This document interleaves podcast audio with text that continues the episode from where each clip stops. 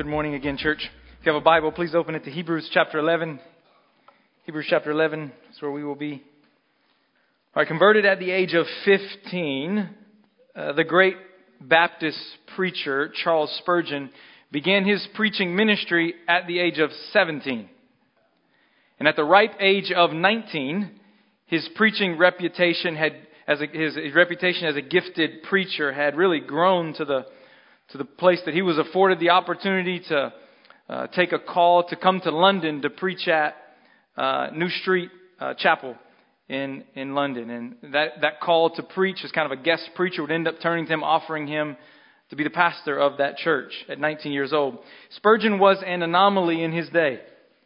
Though brilliant, almost uh, we could say genius like mind, and very well read, he possessed no theological uh, training, education, um, form, formally. And his preaching, which saw thousands come to Christ, it really lacked the, the scholarly and we might say prestigious smell of most of the pulpits of that day. His preaching remained really tied uh, to the sacred texts, and it was focused and its fervor was fixed upon the glory of Christ, which God used mightily in Spurgeon's life. And not long, not long after he began as the pastor of uh, New Street uh, Chapel, the 1,200 seat auditorium proved to be too small. As word quickly spread throughout London uh, regarding this young boy preacher, as he was referred to. And this led the, the church to look outside of their building for venues to accommodate the, the crowds that were coming while they had to do some renovations of their building. After renting a, a few larger venues, uh, eventually his church uh, decided to rent what was the music hall in downtown London uh, with a seating capacity of some 10,000 people. Um, but excitement really wasn't the only thing that spread regarding the name of Spurgeon. The criticism was swift and severe in the papers, uh, referring to him as a, as, a, as a ranting charlatan with crowds more fit for a circus than a church. And though he remained uh, really faithful and committed to preaching the gospel to the lost in these large crowds, this really open and outright criticism, as you can imagine, weighed heavy upon his heart as a young man. And then on a Sunday evening, October 19, 18, October 19th, 1856, with crowds packed into the hall, the unthinkable happened. With seats, stairways, and even windows full of people eager to hear this message of God's grace, someone began to yell fire. The galleries are, are giving way, the place is falling. And really, with one, only one in and out exit, people obviously began to panic and rushing to the exits and trampling over one another. When all was said and done, Seven people lost their lives and 28 others were severely injured. And yet, there was no fire. While nobody knows for sure, a name has never been discovered for sure, many believe it was one of Spurgeon's critics who intentionally yelled fire to try to spook his and disrupt his meeting. Obviously, I don't think they intended to, for what to happen ended up happening, but they wanted to bring shame upon Spurgeon and this large crowd that he had gathered. And the papers uh, were equally as harsh. These cruel words, I quote, come from the, the, the Daily Telegraph just a few days following this incident. Quote, when the mangled corpses had been carried away from the unhallowed and disgraceful scene, when husbands were seeking their wives and, and children their mothers in extreme agony and despair, the clink of money as it, as it feel, as it fell into the collection boxes grated harshly, miserably on the ears of those who, we sincerely hope, have by this time conceived for Mr. Spurgeon and his rantings the profoundest contempt. As you can imagine, all this put the young preacher into a spiral of deep depression. Once he, one he even thought would, he would never recover from to preach again. Reflecting on this situation later in life, he wrote these words. He said, quote, I refuse to be comforted. Tears were my meat by day and dreams my terror by night. I felt as I had never felt before. My thoughts were all a case of knives, cutting my heart in pieces, until a kind of stupor of grief ministered a mournful medicine to me. Broke in pieces all asunder, my thoughts, which had been to me a cup of delights, were like pieces of broken glass, the piercing and cutting miseries of my pilgrimage. Spurgeon would eventually be comforted by God's grace and climb back into his pulpit where he would preach faithfully for nearly the next 40 years and become to history what we know today as the Prince of Preachers. But while Charles Spurgeon's life was no doubt marked by amazing feats of faith and expressions of God's kind providence over his life, it was also tattered with bouts of deep depression, of suffering, anguish of the soul, rejection, and heartache. This morning we come to the close of Hebrews chapter 11, known as the great chapter of faith. For the past few weeks, we've been really considering this historic, what I've referred to as a, a roll call of the faithful or the righteous who live by faith. And the author has been intentional along the way to really provoke our perseverance in the faith. What chapter 11 is all about. And we've learned uh, that faith is the assurance of things hoped for, the conviction of things not seen. We looked at a definition of faith in verse 1. We've, we've learned that faith pleases God and that faith enables us to become heirs of righteousness through Jesus Christ. Last week in verses 8 to 22, particularly through the life of Abraham, we surveyed really the future character of faith and the promises that belong to those who walk by faith. But now, in these, these final verses, as we wrap up this great chapter, the author is going to clarify uh, true persevering faith by bringing it into focus in terms of suffering. Persevering faith believes it will be rewarded, even if it's despised, even if it's rejected, even if it's hated by this world. This was the testimony of Charles Haddon Spurgeon's life. And that is the testimony of every life who embraces the walk of faith in Jesus Christ. I want us to see this from our text this morning that by faith we persevere through this life with the people of God by the perfection of God's Son. That by faith we, we're called to persevere, and we're persevere through this life with all the difficulties and heartaches and sufferings that accompany us. And we're to do that with the people of God. But we do so by the perfection that we find in Jesus Christ, His Son, God's Son.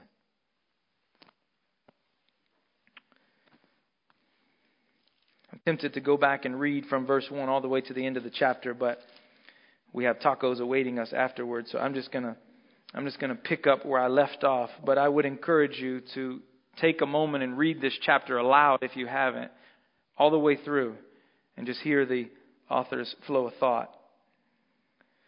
I'm going to begin here in verse 23. By faith, Moses, when he was born, was hidden for three months by his parents because they saw that the child was beautiful. And they were not afraid of the king's edict.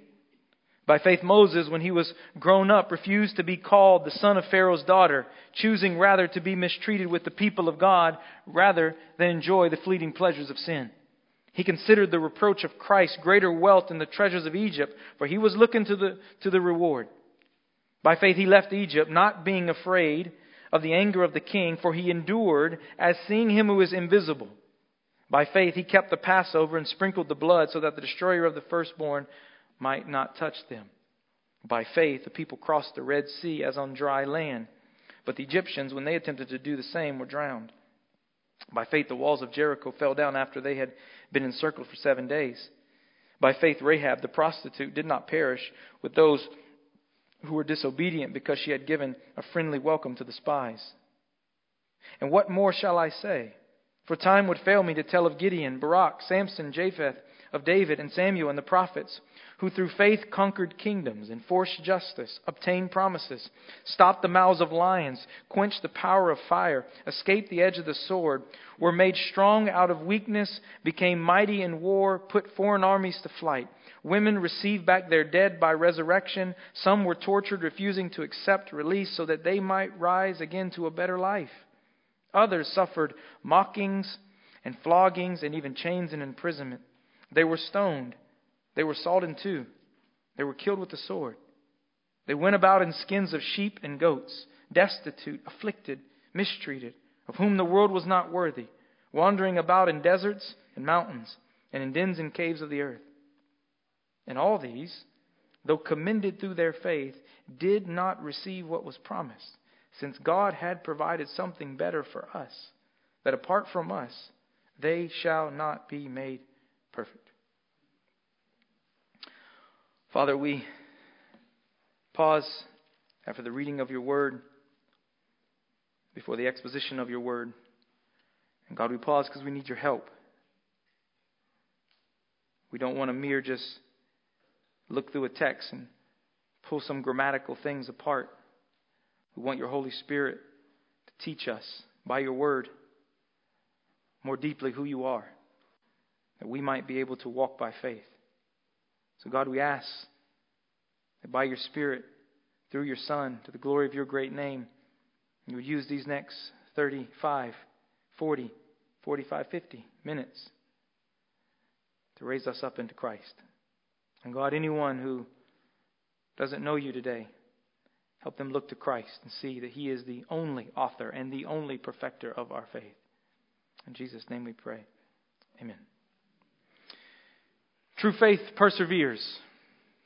That's been the author's claim throughout the book of Hebrews that true faith perseveres.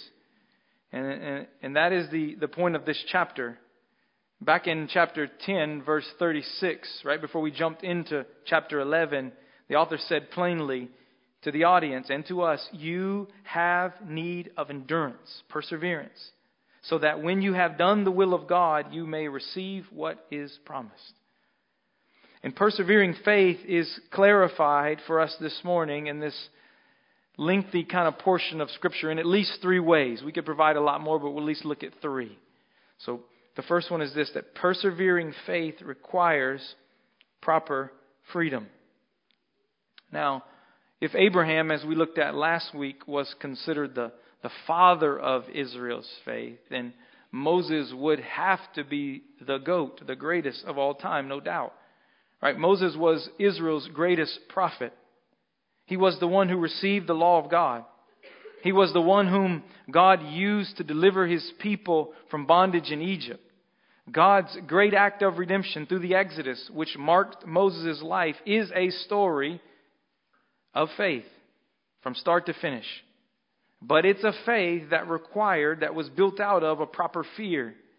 If you remember back in the Exodus story, we dealt with this issue of fear often in the life of Moses and in that narrative. But the Exodus story begins not, at least here, not with Moses' faith, but with his parents' faith in verse 1. It says, By faith, Moses, when he was born, was hidden for three months by his parents because they saw that the child was beautiful. And they were not afraid of the king's edict. In fulfillment of God's promise to Abraham that he would have descendants as numerous as the stars of heaven, the Israelites uh, multiplied rapidly while they were in slavery in Egypt, to the point their numbers became a threat to Pharaoh. And Pharaoh responded to this threat by issuing a genocide of all the Jewish boys.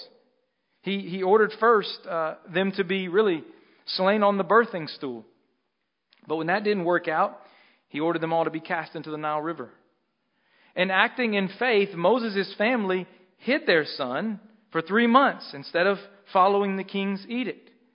And when they could hide him no longer, they crafted this plan to really present Moses to Pharaoh's daughter by way of a, a, basket upon the Nile while she was bathing. And it worked. Moses was rescued and his life spared to be adopted by the royal family. And all this came about because they saw that the child was beautiful, the text says. This word translated beautiful here speaks to, to more than an attractive appearance. We find it again in uh, Stephen's description of this event regarding Moses in Acts chapter 7, verse 20, where he says that uh, Moses was beautiful to God. But it communicates something of a mark of excellence upon the, this child, or uh, maybe as your translation you have in front of you says, he was no ordinary child. So rather than fearing Pharaoh, Moses' parents' faith led them to see Moses as unusual. There was a distinct mark upon him. They knew that something special was, was, was about this child, that God had his hand on this young man. So they did not fear the king's edict.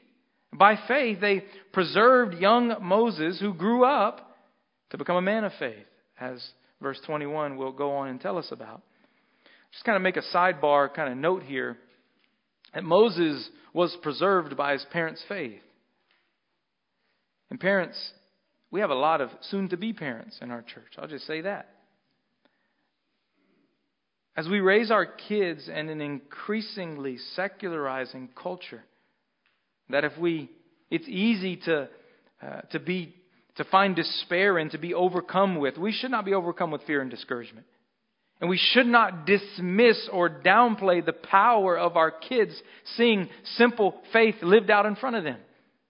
Moses would eventually preach and practice what was deposited in him at home. The greatest deposit we can give our kids is an example of faith, pointing them to who Jesus is. And Moses was raised up as a man of faith. We see in verse 24 by faith, Moses, when he was grown up, he refused to be called the son of Pharaoh's daughter, choosing rather to be mistreated with the people of God than to enjoy the fleeting pleasures of sin. So Moses' faith compelled him to reject his place in the royal Egyptian family. That was no small thing.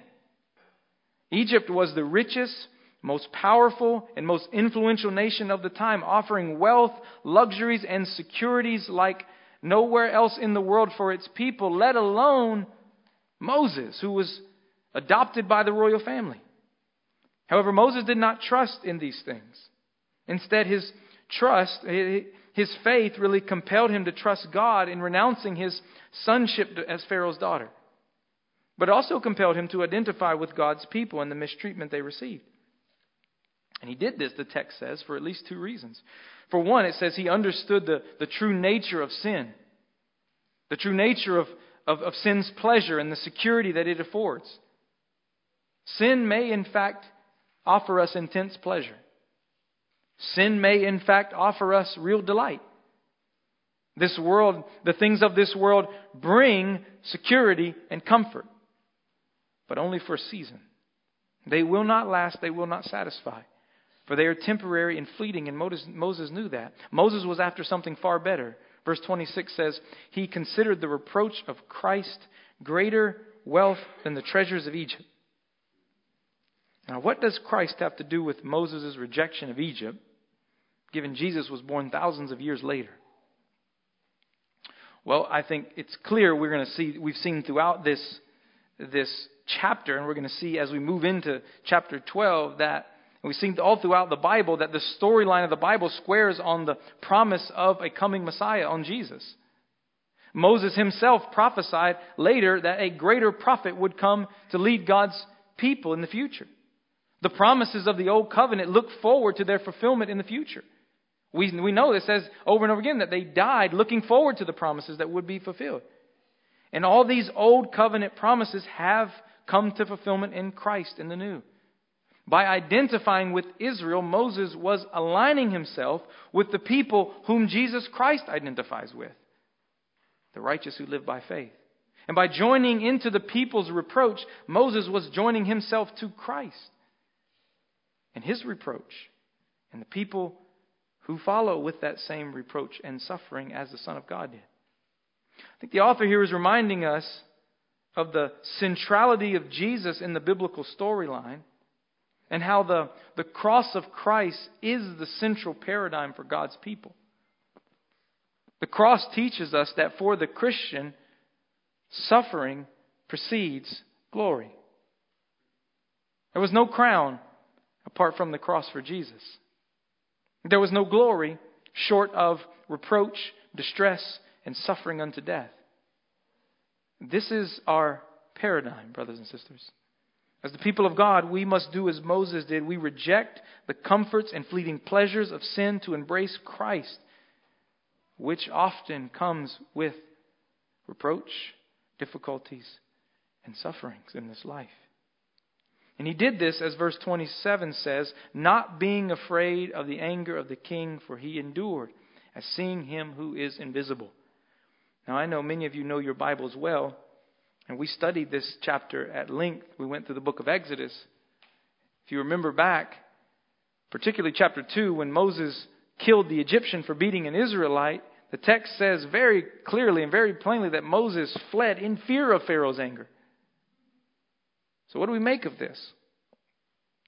Some understand this to, to be describing maybe Moses' second time he left Egypt when he was leading the people out of slavery, not the first time when he left fleeing Pharaoh's anger.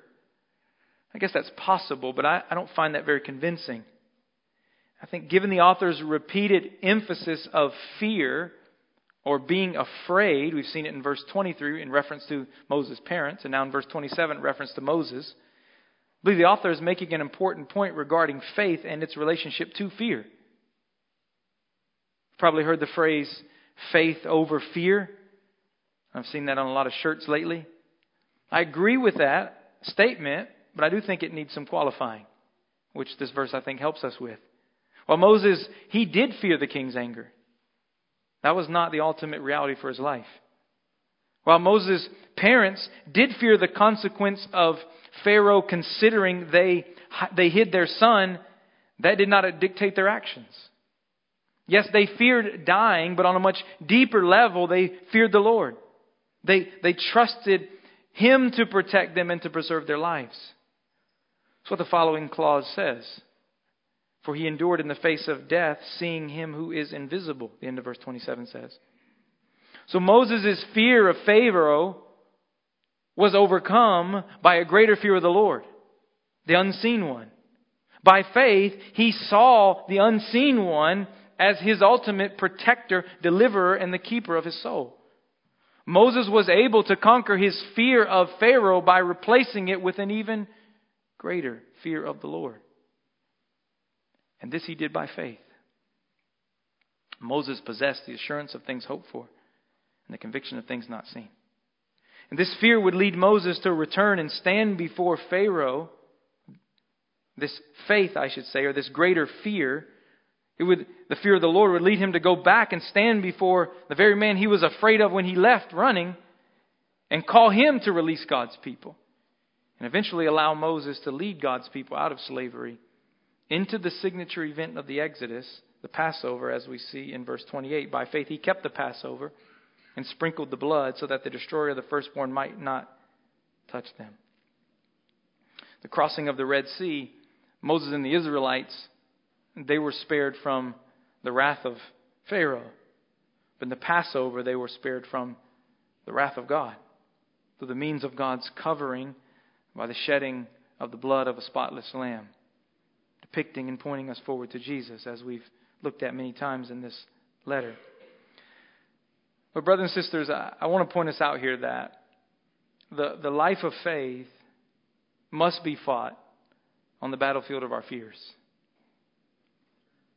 As Ed Welch in his book, um, When People Are Big and God is Small, he says, Fear in the biblical sense includes being afraid of someone, but it extends to holding someone in awe being controlled or mastered by people, worshiping other people, putting your trust in people, or just simply needing people.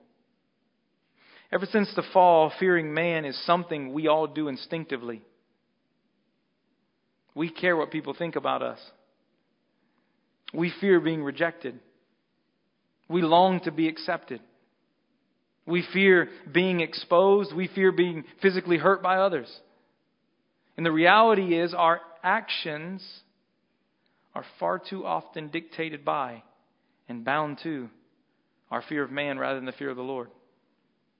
Biblical faith, faith that perseveres, requires us doing battle with our fear of man by fearing the Lord. There's some reflective questions here. I'll give you a few of them that I ask myself.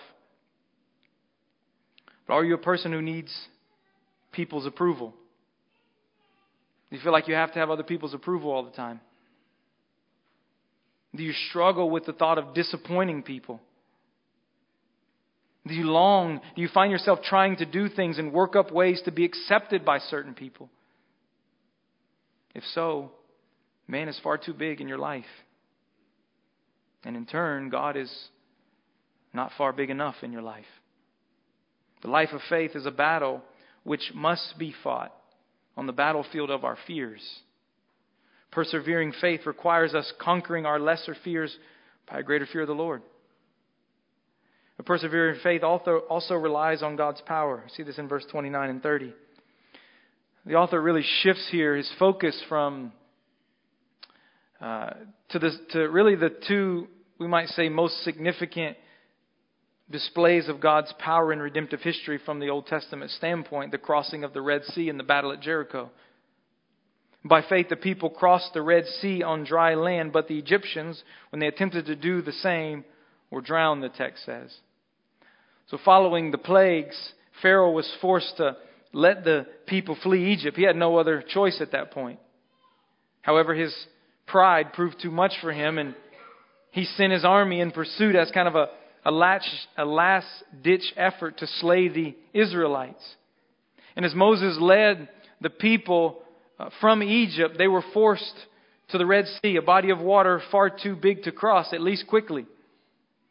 And as they began to turn around and try to make another way, they were confronted by the Egyptian army, mounted with chariots and swords in pursuit of them.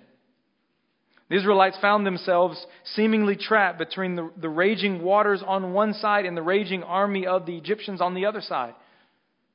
And it was Moses who said, Fear not, stand firm, and see the salvation of the Lord which he will work today.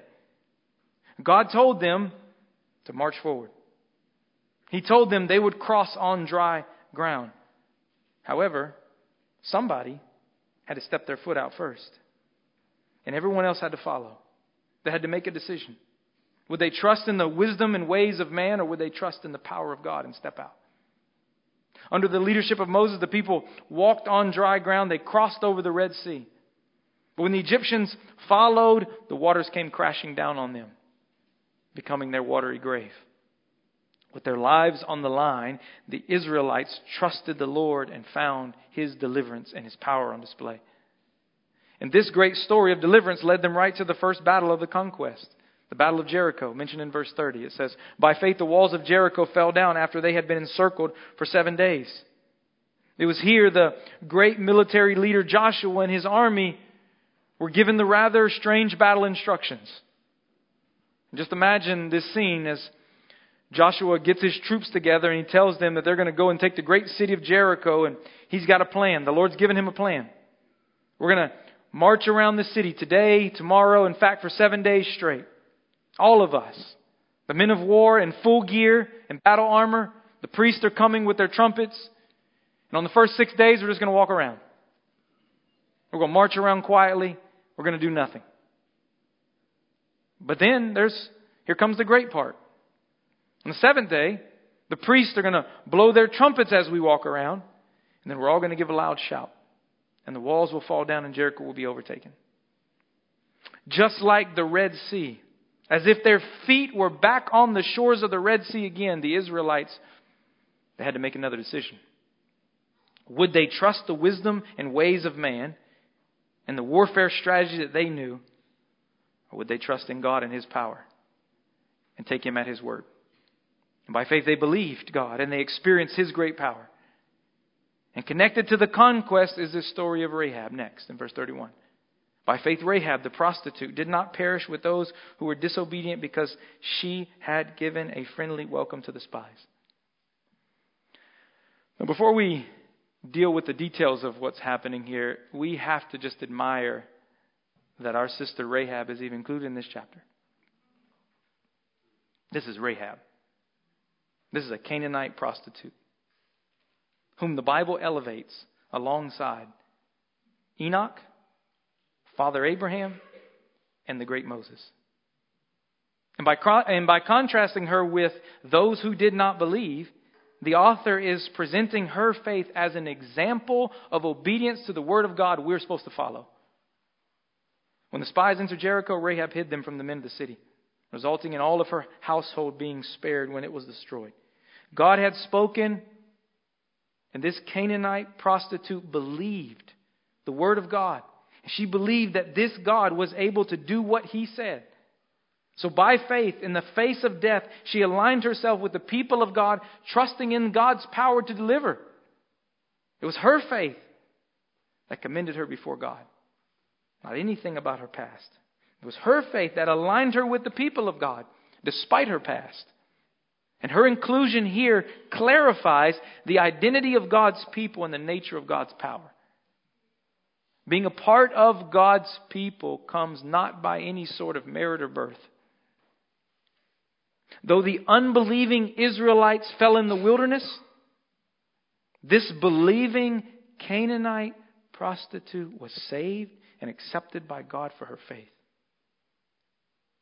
We are the people of God because of our faith. We are not the people of God because of our lack of faith. The preacher who stands up every week to preach the sermon is no more significant in the kingdom than the one who simply slips in the back door limping, overcome by sin. The blood bought child of God overcome with sin is no less significant than Abraham, Isaac, Jacob, Moses, Paul, Peter, or anyone else in God's kingdom. Our faith and our faith alone in Christ brings us into the company of God's people. But the opposite is just as true. If you try to trust or enter your way into the kingdom on anything other than faith in Jesus Christ, you will be sadly left out in the cold. Not your works, not your efforts, not your birth, not your parents, grandparents' faith. Your personal faith in Christ and Christ alone brings us into the company of God's people. And faith that perseveres is faith that trusts in God. That's what we see in the Red Sea crossing. That's what we see through the walls of Jericho crashing down, and that's what we see through our sister Rahab's testimony. Now, I want us to remember here the context. I do this often, but we have to zoom out and not lose the context of Hebrews. The author is writing to a group of Jewish Christians being persecuted, not necessarily for their faith, but their faith finding fulfillment in Jesus. Like it's safe to be a Jew in this culture. But to believe in a Jewish Messiah named Jesus, dying on the cross and rising from the grave, that is what's bringing ridicule, imprisonment, persecution, and even the threat of death. So the author writes to this group who is needing to make a decision. Just like all the other people of old have done. They stand on the same place and have to make a similar decision. Like their forefathers, will they trust in the wisdom or ways of man or will they trust in the power of God? Will they choose the life of faith and go forward with Abraham, Isaac, Jacob, and Rahab? Or will they fall in the wilderness like the unbelieving generation before them? The author is reminding them and each of us this morning that choosing the cross of Christ is to align oneself with all God's faithful ones who chose to rest in the power of God, not in the wisdom and ways of man. Paul reminds us for the word of the cross is folly to this world. It's folly to those who are perishing. But to us who are being saved, it is the power of God.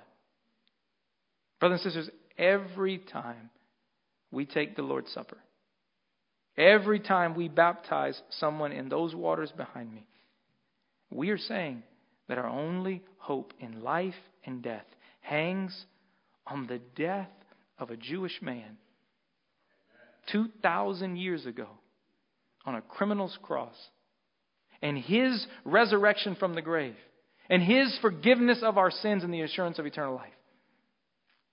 The wisdom and ways of this world call that utterly nonsense and foolish. But to us, the righteous who walk by faith, it is the power of God we must cling to. Paul says, This is why my speech and my message were not in plausible words of wisdom, but in demonstration of the Spirit and of power, so that your faith might not rest in the wisdom of man, but in the power of God. I'll say one thing, and I this is for all of us in this room, this is especially for young people, but every one of us in this room. This group of people, in this context, were being ridiculed for their faith. They're being persecuted, they're being ridiculed, they're being torn down. And they had to make a decision. Would they choose in the wisdom of man and the comfort of this world, or would they align themselves with the people of God who have always been at this place? I'm going to say this to us today. It's at our doorsteps, it's here now. We will be ridiculed, we will be condemned, we will be cast aside for our sexual ethic as Christians. It's here. It's here. And we will have to make a decision like every other faithful one in the past has had to make a decision. Will we listen to the ways and wisdom of God or will for the ways and wisdom of man or will we trust in the power of God? It's here. It's here for all of us. We better be clear about what we believe and we better be clear about the power of the gospel. We are foolish people to this world. But we serve a God who was considered foolish in sending his son. We should feel at home in the company of people who are rejected. That is who we are in Christ. Preserving faith, lastly, is perfected through God's Son. Rely on the power of God, but our preserving faith is also perfected through God's Son. The author's rhetorical question, and what more can I say? It makes it clear that the author could really go on and offer a, a myriad of examples Right? He can make chapter 11 the longest chapter in the Bible. But since time and space is limited, he simply offers something of, maybe we could say, a rapid fire of, of, of further examples clarifying what it actually means to be a part of the people of God. And what shall I say?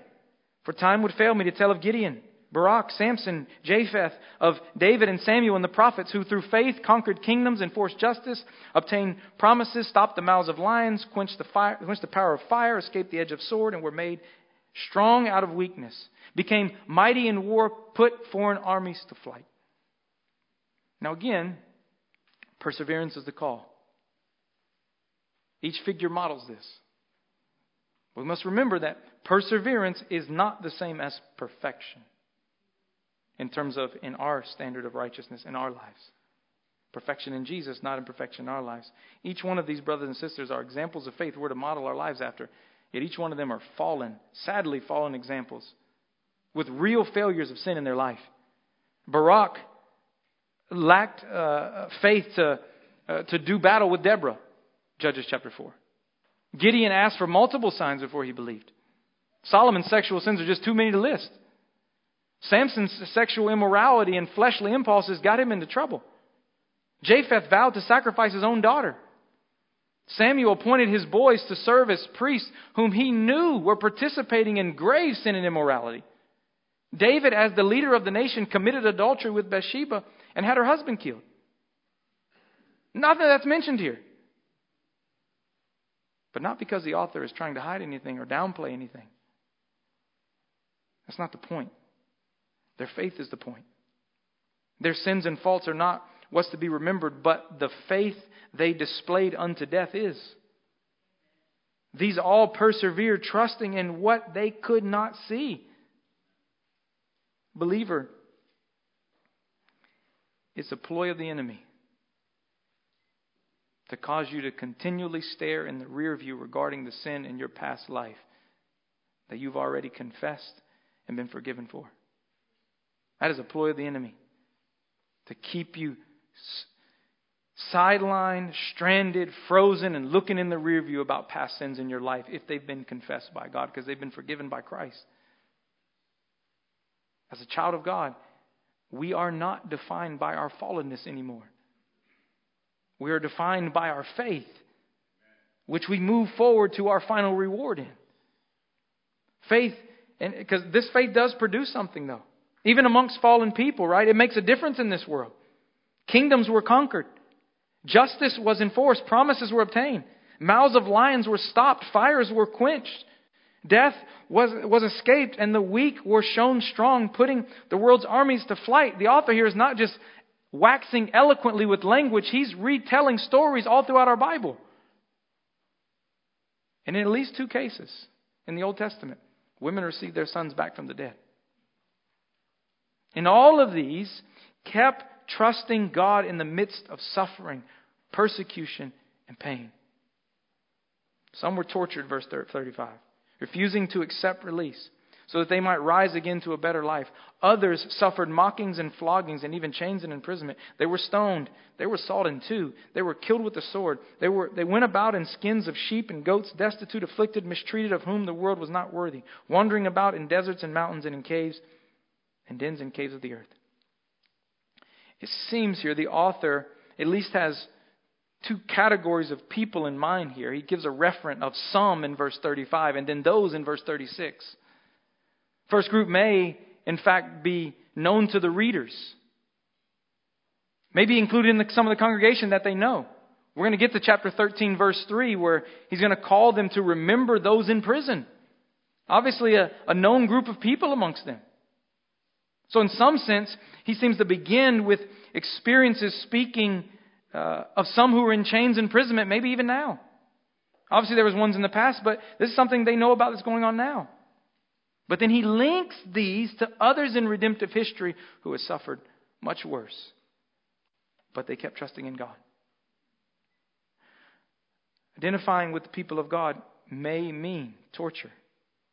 It may mean imprisonment, mockings, floggings. It may mean being killed. It may end up leading us to being wandering, destitute, and mistreated. And yet, these who went through that, they endured. Now, how did they do that? The rest of chapter 11 tells us. They rested in the promise of God, of the better life that awaited them. They believed that God awards those who seek Him. They embraced the life of an exile and soldier in this world as they longed for the eternal city who was to come. They were in search of a better homeland, an eternal one, an abiding one, as the author said. They knew, like Abraham, that God was able to raise them from the dead even if they died. And yet they died, as verse 39 says, look at it. He repeats this, and they died having not received the promise. And all these, though commended through their faith, did not receive what was promised. Now, the author's here, he's now tying this chapter together. Going back to the beginning, he's kind of bringing us full swing.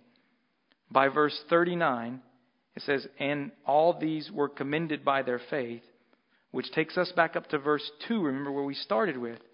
He gave a definition of faith, and then in verse 2, he talked about the author spoke of the people of old who were all commended by their faith. So now he's wrapping all of this back up together. He's coming full circle here, highlighting this tension that's been, the, that's been underneath, or maybe we could say behind this whole chapter. The tension being that by faith in God's promises, all the saints of Old Testament were commended. They were all accepted by God, though they died, not seeing the promises fulfilled. While many promises had come to pass, the great promises of entering into God's presence, of God being their God and them being His people and them dwelling with Him in the land and them having a heavenly city, a, a new Jerusalem. That was all left unfulfilled for them. But why? Verse 40. Since God had provided something better for us, that apart from us, they should not be made perfect. The author makes really an, he points to an indissoluble unity between the people of God in the Old Covenant and the New. I'll tell you about something about my theological categories. I, I see a connection here, indissoluble unity between the Old and New Testament here, the saints. He's saying we need their faith. We need the persevering faith of Noah. We need the persevering faith of Enoch, of Moses, of Abraham of our sister Rahab. All those who died without receiving the promises of the old covenant. But they need the benefits that are ours in Christ in the new. No one was made perfect under the old covenant because Christ had not yet died. They received salvation by faith, but their salvation would not be made perfect until Jesus' work on the cross. Perfection comes through Jesus, as chapter 10, verse 14 said, by a single offering of Christ on the cross. He has perfected for all time those who are being saved. Notice the point he's making to this suffering church. He's speaking to this suffering church of Jewish believers. He's saying if, if you want to remain faithful, like your forefathers, you're talking about going back to the old covenant. Let me point you to their faith. If you want to be faithful like your forefathers, you cannot turn back. For you have what they longed for. They endured, they persevered for the, for the perfection that you now possess, that we now possess in Jesus. He's saying, We know the fear of the Lord because we know Jesus. We know the power of God in the person and work of Jesus on the cross. We, we possess perfection in Jesus. We've been cleansed. We've been washed by the blood of the Lamb. We have access into His very presence through Jesus. And suffering, difficulty, and rejection in dark nights of the soul should not lead us to feel estranged as the people of God, but at home amongst the people of God, amongst God's faithful ones throughout redemptive history. It's a lie from the pit of hell to believe in the midst of our difficulty, our suffering, our pain, our anguish, that we are alone. We're in the company of God's people, the faithful ones who endure. And how did they endure? How do we endure? We turn the page to chapter 12, verse 1. I'm not going to preach next week's sermon, I promise. But listen to these words now. After all that we've went through in chapter 11, chapter 12, verse 1. Therefore, since we are surrounded by so great a cloud of witnesses, We've just heard them all, and many, many more. Let us lay aside every weight and sin which clings so closely, and let us run with endurance the race that is set before us. How? Looking to Jesus, the founder and perfecter of our faith, who for the joy that was set before him, he endured the cross, despising the shame, and is seated at the right hand of the throne of God. By faith we endure because the faithful one endured on our behalf. By faith, we cling to our perfection because Jesus, the perfect one, has made us perfect. The end of Charles Spurgeon's life, battered with physical ailment, battered with public controversy, which drove him into bouts of depression really his controversy that was over him standing strong for orthodoxy when the Baptist Union he was a part of was drifting. During that time, he had, didn't know he would never preach again to his church, but he was away trying to get, often he would go away and try to get some health and come back. But he, he gave a short address to a small group of friends on a, on a New Year's Eve, just a few days before he entered glory. And he closed it with these words of a hymn. He said, The the sands of time are sinking. The dawn of heaven breaks. The summer morn I've, I, have i have signed for. The fair, sweet morn awakes. Dark, dark hath been the midnight, but day spring is at hand. And glory, glory dwellers in Emmanuel's land. O Christ, He is the fountain, the deep, sweet well of love. The streams on earth I've tasted, more deep I'll drink above. There to an ocean fullness. His mercy, his mercy doth expand, and glory, glory dwellers in Emmanuel's land. Brothers we and sisters, we've, we've been venturing through chapter 11. I said at the beginning, the danger of chapter 11 is that we, we go no farther than these individual people in chapter 11. Each one of these brothers and sisters mentioned in chapter 11, all the more that could be mentioned, every faithful one in our past, throughout church history and throughout our lives that we know, they're meant to point us to the faithful one, Jesus. Today, if you're here, sinner, stuck in your sin, you don't know Christ, you need a way out, look to Jesus. See him, bloody, tattered, hanging on the cross. for your sin. Receive the gift of forgiveness and eternal life that He offers by faith. Be bold enough to repent, to confess to God what He already knows about you that you're a sinner who needs His grace, and receive afresh the grace of Christ today. Suffer and saint today. Look to Jesus. See Him, bloody, tattered on the cross, hanging in your place. No, you are never alone in your suffering. Christ has been there, and so have the saints of old who followed him. And we will enter glory, provided that we suffer with him, that we may be glorified with him. Weary soul, struggling today, trying to figure out what the next step is. Look to Jesus. He endured. He's the author, He's the perfecter of our faith. Cry out to Him today.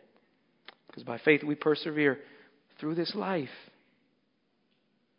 with the people of God, in the company of God's people, by the perfection that we know to be ours in Christ, God's Son. Father, we. God, I thank you for Hebrews chapter 11. Thank you for the joy it's been for my soul. God, I pray for our church. I pray for those who I know, many who are suffering and struggling in different seasons of life. All of us, in one, sin are, in one sense, are battling our sin in this life, battling our self righteousness and our desire to seek our own kingdom. And God, I pray you would get us out of ourselves and help us look beyond ourselves to see Jesus. God, we thank you that by faith we can persevere. By faith we can endure because you endured for us.